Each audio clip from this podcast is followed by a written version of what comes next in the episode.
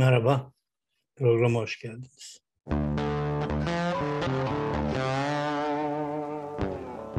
Evet, e, üzücü bir gün.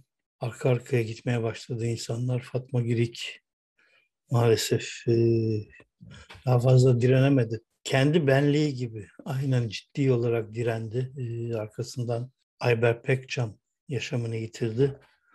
Zaten bugün Uğur Mumcu'nun ölüm yıl dönümüydü. Hepsi üst üste geldi. İlginç bir anım var Fatma Girik'le. Ee, biliyorsunuz Şişli Belediye Başkanlığı yaptığı dönemde Şişli'nin arka sokağında kitapçı dükkanları açmıştı. Orada orta boy kulübeler gibi kitapçılar yapmıştı. Bizim bir takım arkadaşlarımız da orada kitapçı e, dükkanları açmıştı. Çok ilginç bir yerdi. Bütün okur yazarlar birdenbire oraya doluştular.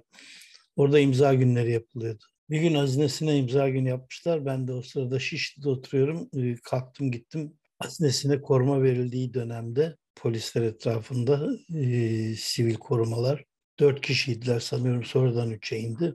E, biz de etrafında oturuyoruz Fatma Girik, ben e, işte birkaç kişi daha şimdi tam anımsamıyorum kimler vardı. Kadının bir tanesi hazinesine çiçek getirmiş hayranlarından bir tanesi. Onu uzattı. Uzatır uzatmaz Polislerden biri, korumalardan bir tanesi, koruma polislerinden bir tanesi havada böyle yarı plonjon yaparak babam daha çiçeği almadan kadının elinden çiçeği aldı. Kontrol edecek içinde bomba var mı yok mu? İçimden dedim ki vay be ne ciddi koruma yapıyorlar. Çünkü ilk koruma verdiğinde koruma beni tanımıyordu. Şişli'de evine e, langadana girmiştim. Yani hiç kimse kimsin nesin diye sormamıştı. Onun için e, korumanın bir işe yaramayacağını, hiçbir korumanın hiçbir işe yaramayacağını o dönemler söylüyordum. O yüzden birden böyle plonjon yapar gibi çiçeği alınca e, dedim ki yani demek ki biraz ciddiye aldılar. E, hele ben bir kere o koruma arabasına binip de bütün emniyet karışınca çünkü hazinesini koruyacaklar bir saldırı olsa ve ben yaşamımı yitirsem ya da yaralansam büyük skandal çünkü polis o sırada hazinesini korumakla mükellef. Ben de olduğum zaman ne yapacak? Beni mi koruyacak? Beni boş verip hazinesini mi koruyacak? Ben yaralanırsam niye o arabada varım falan filan. Ve haklılardı tabii bu konuda. Ama araba yazın Temmuz ya da Ağustos'tu. Camlar kapalı tabii korumadan ve kalın camlar, kurşun geçirmez camlar. Araba eski model olduğu için e, klima takılamıyor, motor zorlanıyor. Düşünün dışarısı 40 40-45 derece. Siz kapalı ve klimasız bir arabada gidiyorsunuz. O gün biz Cağaloğlu'na gidiyorduk da ama sonuçta Nişantaşı'ndan Çatalca'ya gidiyor. Dedim ki ya hiç korumanıza gerek yok. Bu arabada iki kere götürün. İnsan nefes darlığından ölür yani. Azizesin gibi yaşlı olmaya gerek yok. Ben ölürüm dedim.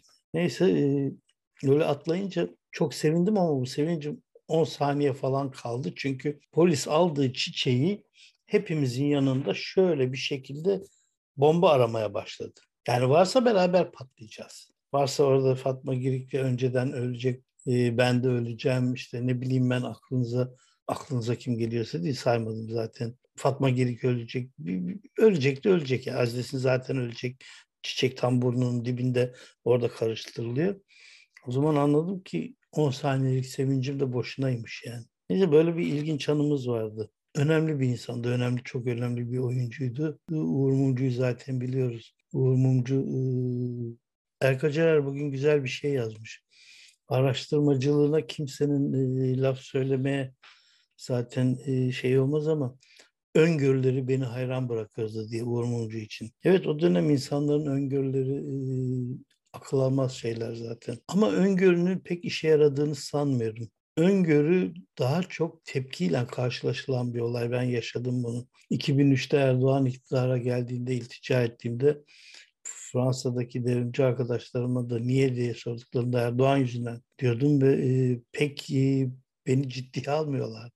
Oysa ben söylemiştim yani dünyanın ve Türkiye'nin başına büyük bir bela geldi diye. Neden diyorum bu belayı? E, görüyoruz zaten, yaşıyoruz artık. Erdoğan barış yolunu kapattı. Erdoğan'ın barışla e, tekrar Türkiye'deki eski seçmenine dönme, iktidara gelme yolu e, kapandı. Erdoğan ya pek e, olası gözükmeyen seçimden seçimi kaybedip gidecek ve tutuklanacak e, yaşarsa eğer, yaşarsayı sağlığı nedeniyle söylüyorum sakın hemen gene darbeyi de öldürülecekti bilmem neydi falan filan diye e, bir takım insanlar saldırmasın. Çünkü sağlığının iyi olmadığını, psikolojisinin hiç iyi olmadığını e, gayet iyi biliyorum. Bunun için doktorlarla falan görüşmeye de gerek yok. Konuşmalarından ve saldırganlığından gayet net kendi anlatıyor durumunu zaten. Ama Erdoğan bütün barış yollarını kapattı. O ananı al da gitin boşu boşuna söylenmediğini dilini keserize gelme noktasında görüyoruz zaten. Bunlar da çok yazıldı, çizildi, inandıramadık insanlara. Ananı al da git diyen bir başbakanın e, psikolojisinin normal olmadığını o zamanlar söylemiştik ve bunun devam edeceğini anlatmıştık. Sonradan ne oldu? İşte e, One Minute'le devam etti. Ondan sonra Baro Başkanı'na, Barolar Birliği Başkanı'na saldırdı. Barolar Birliği Başkanı'nı sevip sevmemek ayrı bir sorun. Ama bir insanın üstüne yürümesi, bir mahalle kabadayısı gibi, gibi bir başbakanın ve bunun Abdullah Gül tarafından önlenmesi ve önlendikten sonra olan senin yüzünden dövmedim deyip aralarının iyice bozulması. Bu şaka değil böyle. Çünkü Erdoğan bu tip bir adam. Erdoğan lümpenin Allah'ı derler ya. Argo'da öyle bir deyim vardır. İşte ne bileyim ben kumarbazın Allah'ı, üçkağıtçının Allah'ı. O da lümpenin tam Allah'ı. İlginç bir yorum yapmış birisi. Erdoğan'ın S'lere takıntısı diye arka arkaya Selahattin Demirtaş'ı laf söylemesi, sonra Sezen Aksu, sonra Sedef Kabaş'ın tutuklanması. Sırada hangi S'ler var bakalım bekliyoruz diye e, ilginç bir yorum yapmış. Evet Erdoğan barış yollarını kapattı. Erdoğan barış yollarını Kürtlerle kapattı. Sosyalistlerle pek yoktu ama liberallerle vardı. Onlarla çoktan kapattı. CHP seçmenine bu kadar soğuk gelmiyordu. CHP'nin belli bir kesimine bitirdi. Kendi içinden çıkan partilerle hiçbir alakası kalmadı. MHP gibi bir milliyetçi partiyle işbirliği yaparken İyi Parti gibi bir milliyetçi partinin tabanında nefret noktasına geldi. Bütün barış yollarını kapattı. Barış yollarını bu kadar kapattığınız anda seçime gitme şansınız da yok tabii. Yani Cumhurbaşkanı adayı olma şansınız yok. Çünkü Türkiye'nin birinci parti olma, olması Erdoğan'ın Cumhurbaşkanı seçilme şansını getirmiyor beraberinde. Erdoğan şu anda MHP olmadığı anda iktidarda olamayacak birisi. O yüzden hala tek adam tek adam her seçim kazanır, şu seçimi kazanır diye bağıranların palavralarına bakmayın. Erdoğan bundan önceki seçimde AKP'den az oy alan bir cumhurbaşkanı. Çok net bu. 52'ye 42. Erdoğan'ın aldığı oy 38 falan çünkü MHP'yi, Büyük Birlik Partisi'ni o dönemki Saadet'in bir kısmının oylarını aldığını düşündüğümüz zaman 52'den bunları çıkarttığımız zaman 42'nin altında oy alıyor Erdoğan AKP'den. Hiç kimse bunu böyle bu şekilde tartışmıyor. Bir kişi bile tartışmıyor. Bakın en bariz Saadet'le şeyden e, İyi Parti'yle şeyde göreceksiniz. Ne, tersinden göreceksiniz.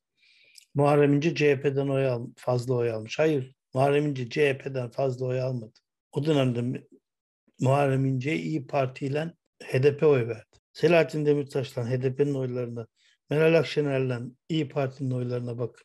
Muharrem İnce de o kadar büyütüldüğü kadar değil. Bunları çıkarttığınız zaman ufak tefek partilerden de gelen oyları çıkarttığınız zaman Muharrem İnce de CHP'nin altında oy aldı. Neden öyle oldu dersek ki neden olduğu çok basit. İkisinde de Cumhurbaşkanı olacak kişilik yok. Türk halkı Cumhurbaşkanı'na değişik bakıyor, Başbakan'a değişik bakıyor. Erdoğan belki bu, bu sistemden, eski sistemden vazgeçmeseydi oyları şimdiki gibi yüzde otuzlara düşmezdi. 38'lerde 40'lar arasında kalırdı ve hala Türkiye'de başbakan olarak götürebilirdi. Tam emin değilim ama götürebilirdi. Ama MHP'yi bu kadar yanına alınca, Barış'ı bu kadar karşısına alınca, Erdoğan'ın bütün iktidara geldiği yalanlar Barış üzerinedir. Hırsızlık üzerine barış, ekonomi üzerine barış, yalancılık, dolancılık üzerine barış, Kürt meselesi üzerine barış, basın üzerine barış, medyada barış, her şeyde barış üzerine geldi. Ve ben o zaman söyledim bunların hepsi yalan. Erbakan'ın partisinden ayrılan bir insanın Erbakan'dan daha demokrat olarak çıkma olasılığı yok. Hem de yanına aldığı insanlarla.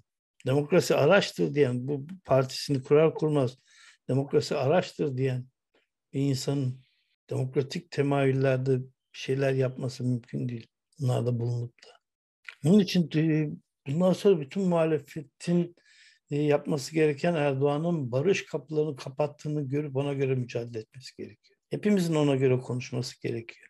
Çünkü bunlar e, yenir yutulur laflar değil. Yani ya da akıl alır şeyler değil. Yani nasıl söylenir insan e, hayretle bakıyor. Ben bile bir gazeteci olarak, bir, bir birey olarak bu kadar ağır konuşamam sevmediğim, nefret ettiğim Erdoğan'a karşı. Yani ben iktidara geldiğimde senin dilini keseceğim diyemem. Bunu dediğim anda benim tedavi görmem gerekir. Siyaseti unutmuş olmam gerekir ya da siyaseti hiç o güne kadar bilmiyor olmam gerekir. Bunu söylüyorsam ve bundan dolayı da bir kitle kazanıyorsam yanlış bu da zaten. Vay efendim Sezen Aksu zaten yetmez ama evetçiymiş. Daha iyisini yapsaydınız. Siz daha çok çalışıp daha iyi anlatabilseydiniz. Ben bir tek Türkiye'de görüyorum. Kendisi gibi oy vermeyenleri eleştirip de kendi öz eleştirisini yapmayan insanlar yumağı Türkiye. Beni niye ikna edemediniz? Ben yetmez ama evet demedim ama oy da vermeyen gruptanım. Beni hayır demeye niye ikna edemediniz? Sorun burada. Ben kendimi niye ikna olmadım? En az yetmez ama evetçiler kadar suçluyum esasında diye eleştiriyorum. Ben öz eleştirimi yapıyorum. Ama siz beni niye ikna edemediniz? Madem barış için bunca çaba sarf ediyoruz. Bakın ben sizi ikna edememişim oy vermemeye. Ama siz beni oy vermeye hayır demeye niye ikna edemediniz? Orada söylediğim bir takım bana göre yanlışları niye benimle tartışmadınız? Çünkü siz sadece evet diyenlerle tartıştınız. Çünkü her şeyi sadece siyah ve beyaz olarak görüyorsunuz. Hala haklıyım demiyorum. Ama orada bir renkte ben vardım. Kürtler vardı. Bunun için bundan sonra e, bu dernekleri falan filan hiç e, ciddiye almamazlık etmeyin. Bunlar çok ciddi dernekler. Neydi o? Milli Bekia Derneği mi? Sizin aksiyonun kapısında bekleyecek olan. Bunlar çoğalacak. Bunlar her yerde biz bekliyoruz demeye kalkacaklar. Ta ki biz balon patlatana kadar bunların arkasında 10 tane balon patlattığınızda yarısı kaçar yarısı artık ne olur bilemiyorum. Altına mı yanına mı? Hani Erdoğan diyor diye tığınız yere kadar kovalarız diye. Bunların yanında 10 tane balon patlatın tıkları yere kadar giderler. Hiç kovalamanıza gerek yok. Hatta iki de orta boy hoparlör koyun geliyor Zurra diye. Bakın ne yapıyorlar. Çünkü bunu 12 Eylül'de gören arkadaşlarımız var. Hani e, birleştir, barıştır gibi bir sistemle devrimciyle ülkücüyü aynı hücreye atıp nasıl korktuklarını, nasıl kaçtıklarını bazı yerlerden nasıl başka cezaevine alınmak için yalvardıklarını biliyoruz. Evet, ameliyat sonrası ilk e, uzun programı yaptım. Yani dün de yaptım ama bu kadar uzun değildi. Bu arada gözüm gayet iyi, netlik iyice belirlendi. Yalnız ilginç bir şey yaşıyorum. Daha önce katarakt ameliyatı olanlar yaşadım bunu bilmiyorum. Ee, tabii sol göz daha çok az sağda katarak var. Ameliyat durum değilmiş daha. O yüzden yapmayacaklar. Sol daha net o kesin. Uzağa çok net görüyorum. Ama sol göz daha canlı renkler görüyor. Sağ göz pastel. Sağ göz klasik resim bakıyor, sol gözü modern resme bakıyor. Evet, bir programın daha sonuna geldik. Bir dahaki programda görüşmek üzere. Thank you.